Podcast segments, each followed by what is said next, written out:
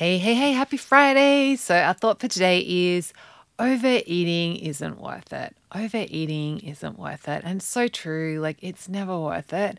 Because remember, like, we're getting most of the pleasure in those first few bites that we have.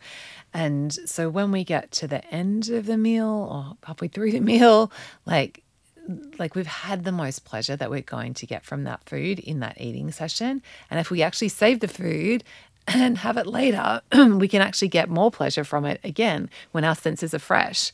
But yeah, just this idea that overeating isn't worth it and it really isn't. And the more that you like like that's just a simple thought to be thinking in those moments and coaching yourself in the moment when you have that urge to keep going even though you know you've had enough like that changes everything so have a beautiful Friday. Oh, and don't forget to post your tiny win in the group this week or your lesson.